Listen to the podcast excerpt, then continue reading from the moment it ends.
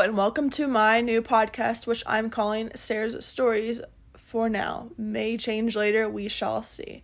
So, this podcast is going to be about journalism and summarizing and critiquing some of the stories of the week or maybe two weeks ago that I found interesting, relevant, or had something to comment on. So, this week I decided to do my three stories, all from the Kentucky Kernel from the past two weeks. My first story is called Major Sewer Update Near UK Campus to Disrupt Traffic for Over a Year. And it was written by Emily Latham. So I will I will add the link to the bottom of this podcast once I'm done recording. Um, this one appeared in last week's paper newspaper and is also online.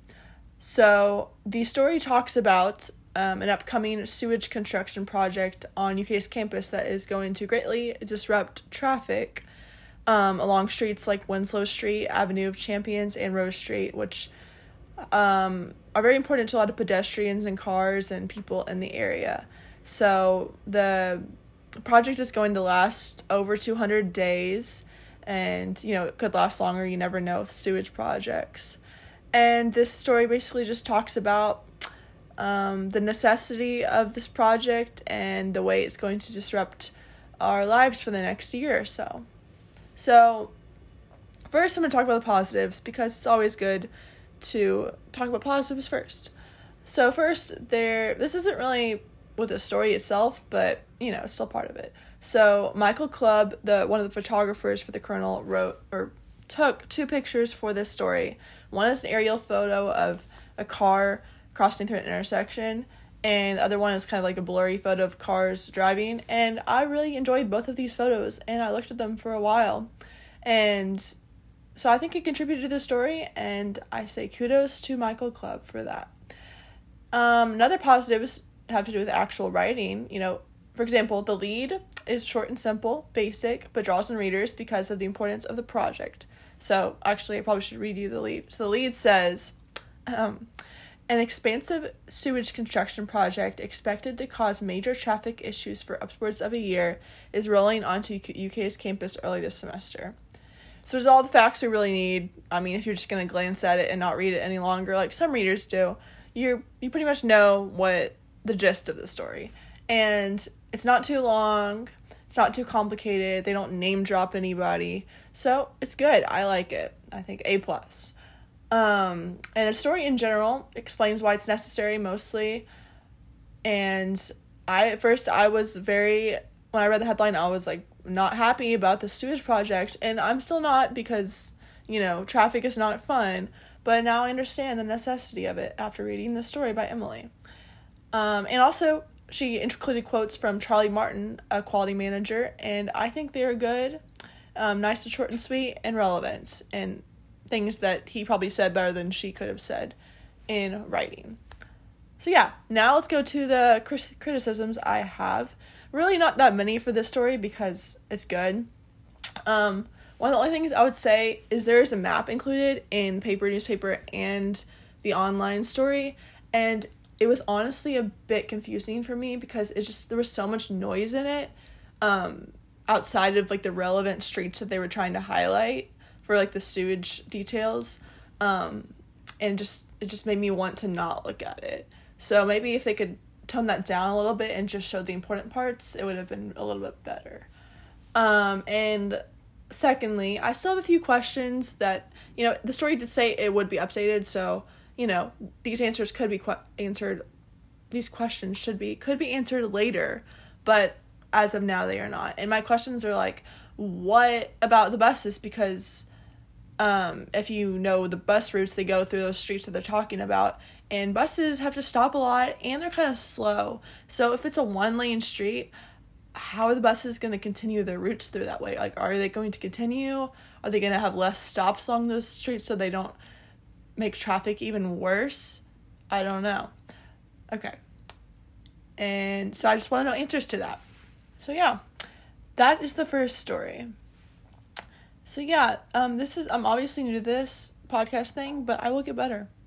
So my second story, I have a little bit more of a criticism about, and it's a little more difficult. Um, I can't share a link to it because they actually didn't post it on the website, which I will talk about later. I think was a good idea, but it the title was something like "Female Deans Are Paid Less at UK." It was kind of like an investigative story, and it was two weeks ago in paper newspaper.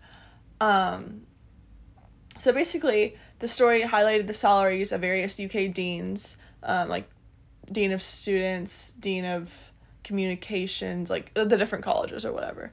Um, and it included lots of graphs, but the thing is, the headline was very misleading because the headline acted like the disparity was a gender disparity, but really the graphs kind of showed more of a disparity just based on the college that they were in, like science related colleges just in general nationwide make more money than communications colleges or colleges um, of liberal arts. I don't really know. I'm trying to think of what other colleges were. But there's it was more of a discipline based disparity than a gender disparity, even though females according technically, according to the facts, there was a disparity gender wise just because the females were tended to be in the disciplines with the lowest paid salaries if that makes any sense. Um but it just it just was more of a correlation than a causation. And i just didn't think it was a very good journalism um because it didn't make a very good argument for the headline if they changed the headline and made the story more about disparity in disciplines i mean that probably i still wouldn't publish that because it's not really a story. It's kind of like something everybody already knows. It's not anything new. But I mean, I guess they could do that. Um, but yeah, basically the only thing that helped the argument um, of gender disparity was a quote from one of the female deans that said, was like basically said, regardless of the disciplines, there's still a disparity. But there was really no evidence to back that up, no numbers, because the numbers were all related to the other thing. So yeah, in general, I was kind of disappointed reading it and confused. So I was happy because there's a positive to this. I was happy because the next week in the paper newspaper there was a letter to the editor on the same page that the story had been in the previous week. And it was basically a short criticism on the story, basically saying the same thing that I just said, because it's the same thing that I thought when I was reading it, but I didn't do anything about it. But somebody wrote to the letter, the letter to the editor, and it got in the newspaper. And the Kentucky Kernel also didn't post the story on their social media or their website. So both of those together, I think it shows sort of a self awareness and a realization that maybe they shouldn't have published it, and they're not going to shy away from admitting that. Like they posted the letter to the editor. Um, I guess it is debatable whether they should post on the website or not. Like just to be like, we made a mistake, it's fine. Um, we should we should still acknowledge it, but I I don't know. I think it wasn't published there already, so it'd be different if it was already published and then they took it down, but they just never published it. So I think that was a good idea for them. Yeah. So, yeah, my last story is very recent. It was just a few days ago, I believe. It was right after um, President Capilouto sent out an email about coronavirus at UK. Well, not at UK, but so this email was sent out basically explaining to the campus that there was coronavirus throughout China and there was one US case and honestly, when I read that email, I was a little bit confused because it seemed like they were kind of spreading panic for no reason because it really didn't touch UK at all. It was just in China at that point and one person in the US who was not in Kentucky. But after reading this story, which is headlined No Cases of Coronavirus at UK, but administrators ask campus to be watchful for symptoms by Sydney Meyer, I understood better why they sent out that email because the story um, explained they talked to Eli Capilouto and Jay Blanton, UK spokesperson, and they kind of cleared up why they sent it.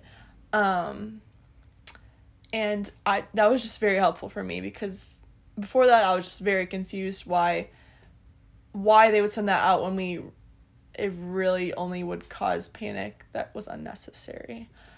So, the positives besides that, it was very prompt. It was like a few hours after they sent the email. Great. Cleared up confusion wonderfully.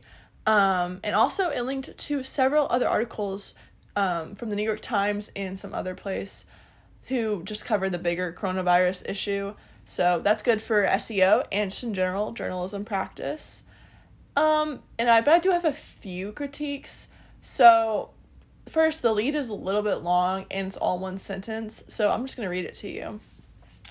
Hours after Texas medical officials confirmed that a Texas A&M University student was experiencing symptoms of the deadly novel coronavirus, UK officials sent a campus wide email with information on the virus and directed anyone who may be experiencing symptoms to contact campus health services immediately. See, that's just too long for me. Like, I shouldn't have to take a breath in between that. Um, I do understand why that was the lead because I mean, that information is all very important, but I would maybe divide it into two sentences um, because it's important enough that I think people would read past the first sentence. At least I would hope so. Um, and my second critique is that there is a quote in it from Jay Blanton that just maybe it's just me, but it seems a little awkward and off to me, like incomplete. So the quote says, or the sentence says, UK spokesperson Jay Blanton wrote in, in an email to the Kernel that, quote, this was an opportune time at the start of the semester and with the concerns present to communicate. End quote. So, like I said, this could be just me, but it seemed like the ending, like to communicate what? I was confused what I felt like it just ended abruptly. Like I know that's just what Jay said, but I feel like we could have maybe worded it better, put it better into that story. So it was clear what he was communicating. I mean, we can all infer that it means something about the virus, but we shouldn't have to, I'm thinking. So that's a very, very nitpicky critique, but it's just something I noticed. And, you know, there's always improvements to be made when we are writing stories, and that's okay. It's okay to not be perfect. So, yeah, this was um, my first episode of Sarah's Stories, and in the future, I am going to hopefully talk about New York Times stories, Washington Post stories, maybe Courier Journal. Maybe I'll just do a different newspaper every week.